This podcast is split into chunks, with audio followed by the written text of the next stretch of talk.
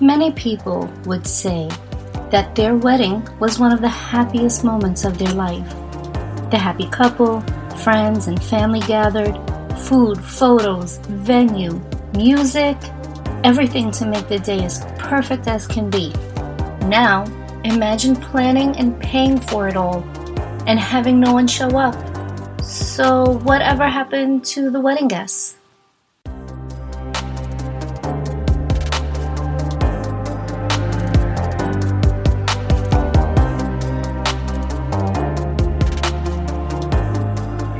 Hi, my name is Lisa, and you're listening to the Whatever Happened podcast, where each episode you'll hear a story, and together we'll attempt to answer that age old question Whatever happened?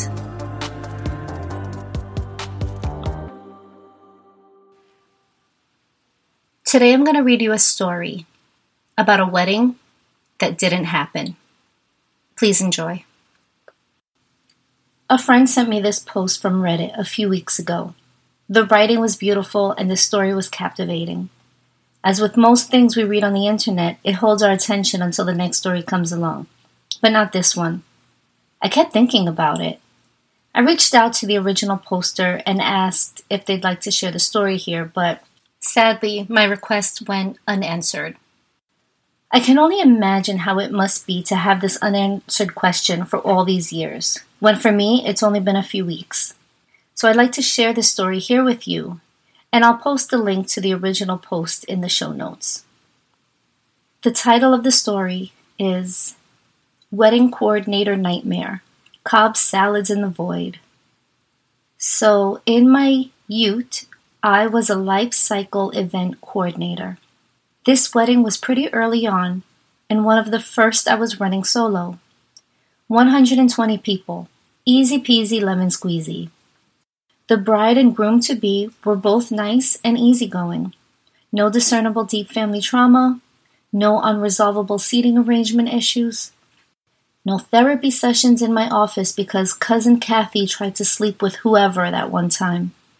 They were one of the couples I was sure were actually going to make it. Save the dates, invites, RSVPs, seating cards, thank you cards, day of signage, buster box, etc. All on theme and gorgeous. All sent out and received on time and on track. RSVPs, plus one issues, last minute celiacs, suddenly observant people needing last minute kosher meals, all within normal limits. Now the couple wanted something unique, in that they wanted to get married in the room after dinner service during dessert. I advised them to do it after dessert to avoid forks clinking and nobody paying attention to the ceremony because ice cream crepes with coulis can be distracting. No problem, good thinking. Day of, vendors all come and do their respective vendor things. No hiccups. The bride and groom arrive, and we get them situated in the suites with their maids and men. Makeup and hair people, both mothers bustling around busily. Room is set up, ready to rock. Kitchen is happy no day of changes have been made to the event order. Everything's on track. Four o'clock. Staff sent to the entrance for the event. Guests due to arrive for 4:30, and there's always early people. There's another wedding in the south wing with 300 guests. Signage is clear as to who goes where. No issues with wayward people yet. 415. Position wedding party for receiving line. Good to go. Grandma and grandpa arrive early, of course. 4:30. Another grandma and great aunt Agnes come shambling in together. Nobody else coming down the chute gives me the hinky diddies. 4:45. Nobody else has arrived. Nobody is lost in the parking lot. Signage is all up and visible. I take a bridesmaid and sneak her through the back way to look in on the larger party to see if she can spot any of our guests mixed into their reception. Nope. I pull the entire folder and check that the save the dates and the invites all have the correct date, time, and address. A color copy of the bride's master list spreadsheet is in there. With all check marks and X's, notes, and scribbled edits made as the RSVPs came in. Something is wrong here. I assure the bride nothing is wrong. Maybe there's a blockage somewhere near, and traffic's held up. It's tractor season after all. Five o'clock. Cousin Bethany and husband show up late. They're always late. They haven't seen anyone else though. Dinner is set to start at 5:30. Nobody else arrives. The maid of honor and best man are using the spreadsheet info to call people who are supposed to be there and aren't. Nobody is answering. I am consumed by an overwhelming sense of dread.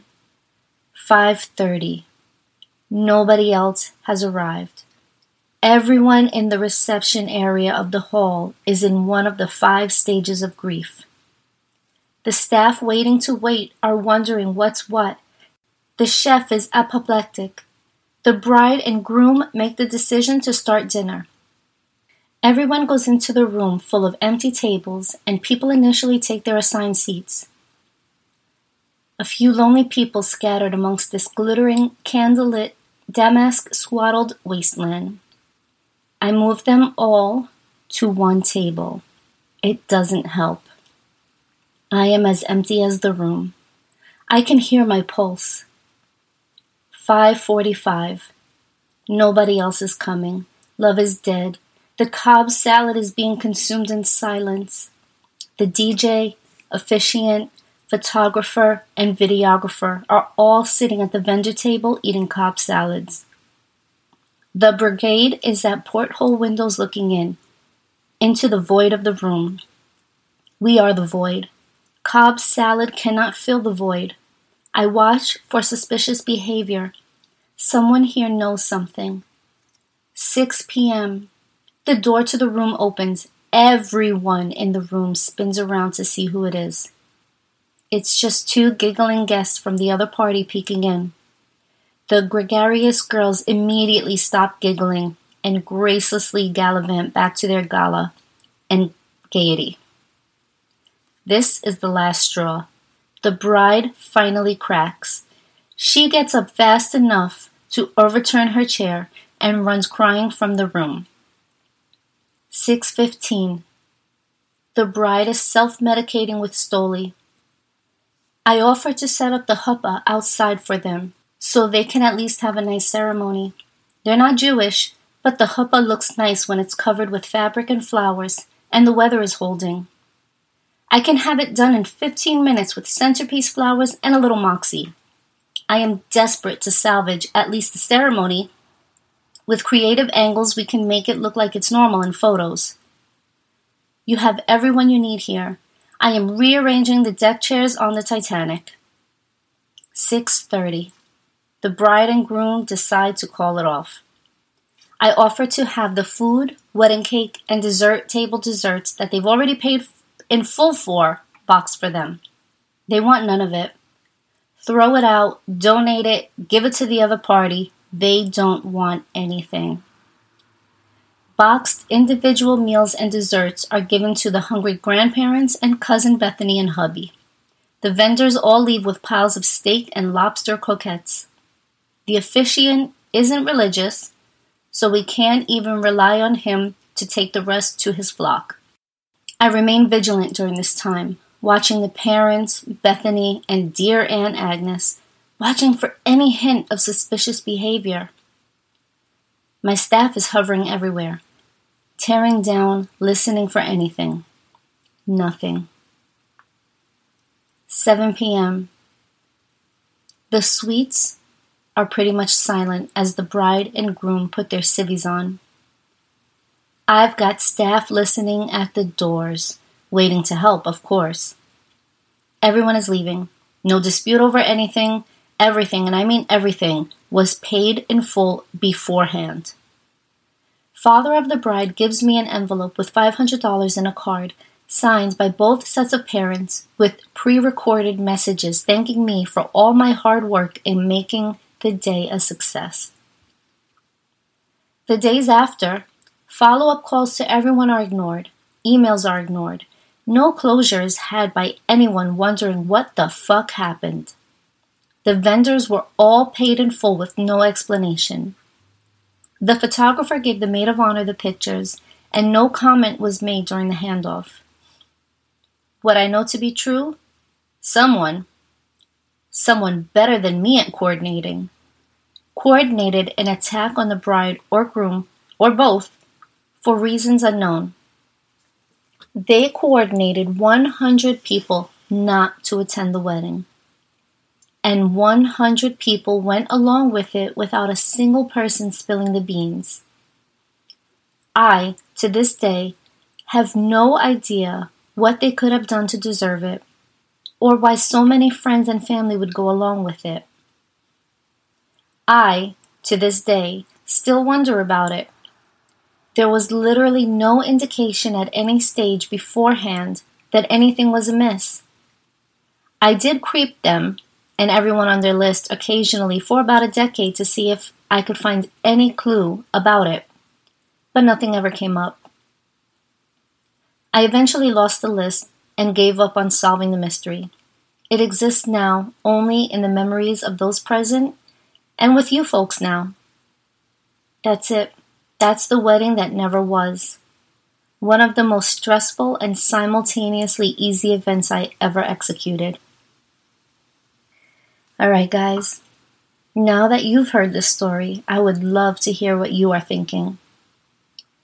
I've read a couple of theories in the comments about what may have happened, but one that I found interesting focuses on the fact that the couple wanted to wait until after dessert, but settled on after dinner to get married. The person in the comments found the order of events to be strange and theorized that maybe the couple did this on purpose as they were looking for an out. But what are your thoughts? I would love to hear them. Please send me your feedback at whateverhappenspodcast2023 at gmail.com or you can find this and other ways to get in contact in the show notes. And if there's something in your life that you've wondered about what happened, let me know. Maybe we can find out together. As for this episode, that'll do it. And until next time, guys, thanks for listening and reach out with any and all theories. I would love to hear them. If you've enjoyed what you've heard today and want to know more, please go to whateverhappenedpodcast.com. There, as well as the show notes, you can find ways to support the show.